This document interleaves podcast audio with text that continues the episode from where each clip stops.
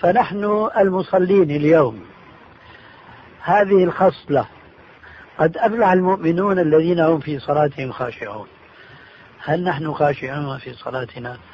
أنا ما أتكلم عن فرد اثنين خمسة عشرة مئة مئتين ألف ألفين. لا بتكلم عن المسلمين على الأقل الذين يتساءلون. ما هو الحل لما أصاب المسلمين؟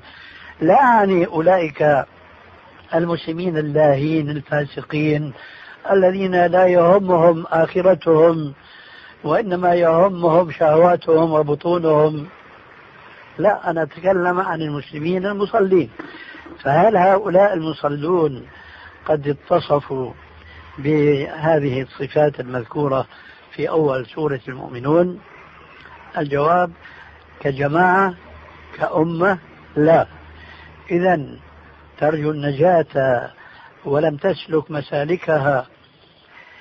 إن السفينة لا تجري على اليبس فلا بد من اتخاذ الأسباب التي هي من تمام السنن الشرعية بعد السنن الكونية حتى يرفع ربنا عز وجل هذا الذل الذي ران علينا جميعا.